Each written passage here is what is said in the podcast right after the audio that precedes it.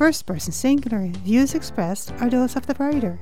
Several years ago, Olga Cossi recorded how she received a big surprise. Wow! Even after living for close to a hundred years, life is still full of surprises. Today, Don and I were having lunch in the dining room of our retirement community when a little white haired lady approached our table. She spoke very timidly, her voice trembling with suppressed excitement. Pardon me, but I saw your names on the roster of the new residents, and I had to ask. You see, I graduated from St. Helena High School in 1939 with a Don and Olga Cossi who got married right after graduation. My maiden name was Lena Bravelli. Could you by any chance be my former classmates? We were stunned. After 75 years, could our paths happen to have crossed again?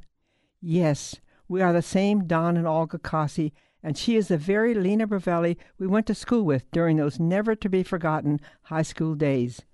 In the intervening years, we traveled far and wide in the world, and so had Lena. Yet here we were together again. Does serendipity like this really happen? Isn't this the stuff writers dream up to make good reading? No, this is life happening. Life still full of surprises, even after almost a century of living. Wow, no other word can describe our feelings. The late Olga Cossi wrote books for children and adults. If you would like to hear this or other pieces, go to ksqd.org forward slash first dash person dash singular. If you would like to share an opinion or story, send 240 words to first person singular at ksqd.org. For first person singular, this is Matilda Rand.